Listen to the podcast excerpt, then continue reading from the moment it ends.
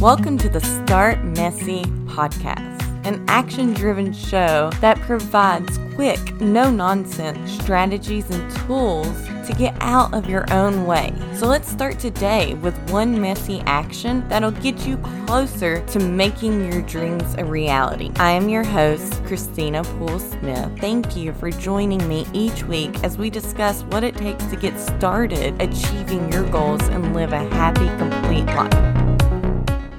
I am so excited about today's episode. It's our last one on our foundation series. So, by the end of this episode, you'll have what you need to get started making your dreams into reality. If you haven't done so already, please listen to the last four episodes. Those are really the ones that will help guide you on this journey to getting started messy. In this episode, we're going to talk about habits. Habits are so interesting to me, there's so much psychology behind habits? How do we keep the ones that we want and eliminate the ones that aren't serving us anymore? I am by no way an expert on habits. This is a very deep subject and there's so much to it. So I would never consider myself an expert on this subject. Over the years, I have figured out the best way for me to introduce productive habits into my own life and eliminate some of the unproductive habits. But there are still times when I struggle. The biggest mindset shift I think you need to have is that it doesn't have to be perfect. Remember, we are all starting messy. That means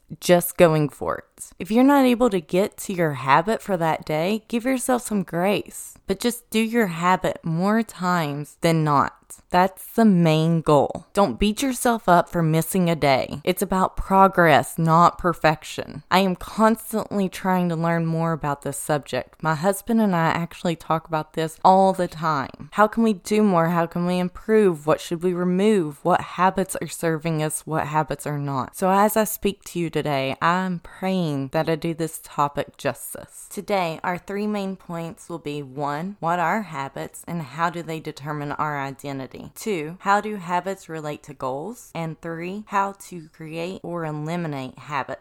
Some of this will be from my own experience, but I did read two different books recently to help me understand habits better. I will include them in the show notes, but they're Atomic Habits by James Clear and Tiny Habits by BJ Fogg. If this topic fascinates you like it does me, I highly recommend you check these books out. So, no pen or paper is required for today's episode, but I really want you to think about your life, which brings us to our first section. What are habits, and how do they determine or build our identity. Habits are such a powerful tool. Habits are actions that we take routinely. These small actions can have huge impacts in our lives. They can work for us or against us, but we want to form productive habits and break limiting habits.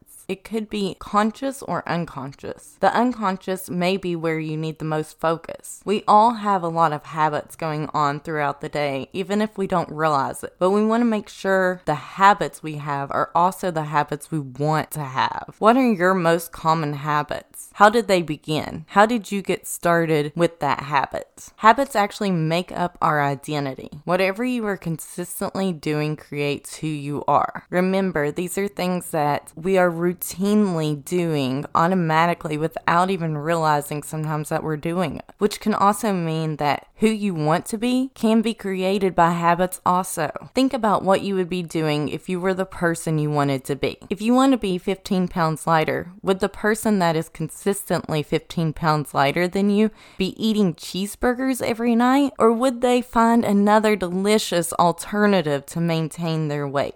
What are you currently doing that the person you were working to be wouldn't be doing? What would that person be doing instead? What habits have you included in your life that you love to do that make you exactly who you want to be? This isn't just words or thoughts, you need to put actions to this. An important thing to remember is to reframe the way that you speak to yourself too. You're not trying to get healthy, you are healthy. This is the reason why we write our goals as they have already occurred heard it's because you are that person. You have it in you to be that person. We want to shape your identity. Speak to yourself and about yourself in that way. As you increase in the number of times that you do these actions, it will become more a part of you, meaning that you will start to see your identity change as you change with these habits. Our second section is about how our goals are related to our habits. Many goals you have may just be all out habits.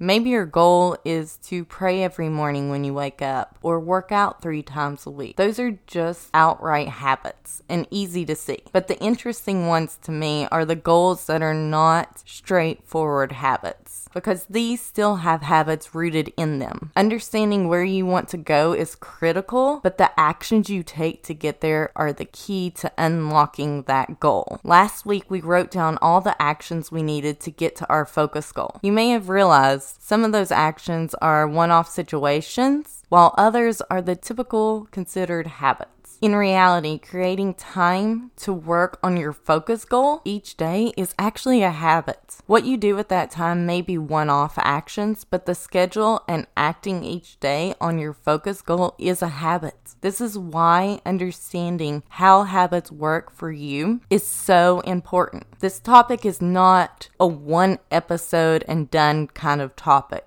It will be intermingled through the whole podcast when needed. I truly believe this is where we see changes in our lives. So, how do you create habits and keep this going? That brings us to our third point. Start small. The reason last week I mentioned to make your actions less than 15 minutes is because small works. If you notice, the two most popular books on the market refer to habits as tiny or atomic, such as an atom. Big habits are hard to add into our lives. We have to make them small. Small changes make big results. These small habits will actually compound over time. If you added just one new habit every month, at the end of the year, you would have 12 new habits new productive habits in your life. So, to successfully set up a habit, it needs to be small. You need a trigger or cue that reminds you to do that habit, and then a response, and then congratulate yourself on completing that habit.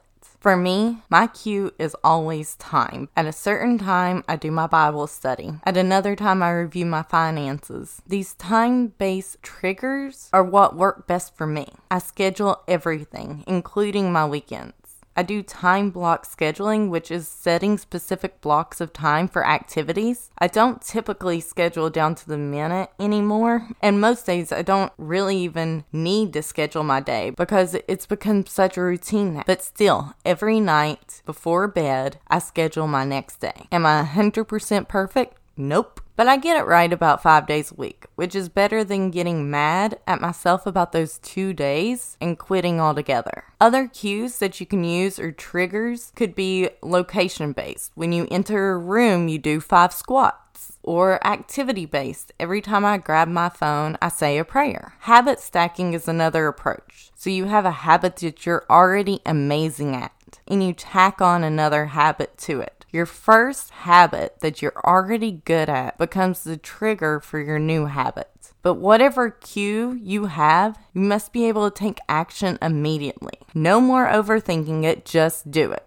The response or the action or behavior you choose to do after your trigger cannot be based on your current motivation. Trust me on this one. It may be a good starting point, but if you're anything like me, I get super pumped up about an idea, and then when I actually go to do it, I no longer really want to do it. Have you ever said yes to a fun event, then the day of the event actually dread doing it? I am really good in the idea phase, but the execution phase kind of dies, which means I can't rely on my personal motivation to keep me going. It's not willpower, it's not motivation. I have to find things that'll allow me to reach my goal that I actually enjoy doing and that I have time to do. BJ Fogg from Tiny Habits gives a good example. Let's say your goal is to start eating a piece of fruit in the morning. Don't make the action for it to make a smoothie each morning with lots of fruit when you know you'll actually just be running late for work. The idea of it sounds great. Sounds easy. Five minutes for a smoothie. When in reality, you're always running late for work. Instead, grab a bag of apples at the store. Keep one in your car or in your purse for you to eat on the way to work. A lot less work for the same results. You need to find things that are easy to do and you're excited about doing them. A lot of times I find myself procrastinating when I don't really even know how to do something. An example of this would be cleaning my car because I'm literally the worst at this. I tell myself I'll do it weekly, but I never stick to it. It's because I really don't even have a good method of doing this. What instead I can do is hire it out. I pay somebody to clean my car once a month and then I maintain it during the week. It's a lot easier for me to do that instead, and it gets done much better because I definitely can't get all that dog hair out on my own. My motivation is high on having somebody else clean it because I actually enjoy going to the coffee shop across the street from the place I get my car cleaned at. And then I sit there and I do my work and I enjoy and I'm happy and I leave with a clean car that I just maintain for the next four weeks. Mel Robbins in the five second rule talks about using a countdown from five to get started. When you hit one, you blast off into action. Whatever works for you, find it and get going. You may notice that some habits just never get done. Is there a way that you can maybe make that easier? Can you outsource any of those? As for habits you want to remove, I have found that replacing those unproductive habits for more productive ones to be the only way that I succeed at this. Whatever cue or trigger you have when you go for that late night candy bar, replace it with something you enjoy just as much. You'll no longer have that guilty feeling that comes along with that candy bar. Once you complete the task, Celebrate yourself for doing it. Dance around to your favorite song or literally just pat yourself on the back. For me, immediately after waking up, I do something productive to set my day on the right course. It could be something as small as organizing one drawer or reading my five minute devotional. Whatever it is, it is a success for me that I use to propel the rest of my day forward. Today, we discussed how habits make up your identity, interact with your goals, and how to implement productive habits into your daily life. This week's Start Messy action item is to take note of what your current habits say about you as a person. Then decide what cue you're going to use to trigger your habits, what small action you will take, and then just start doing it.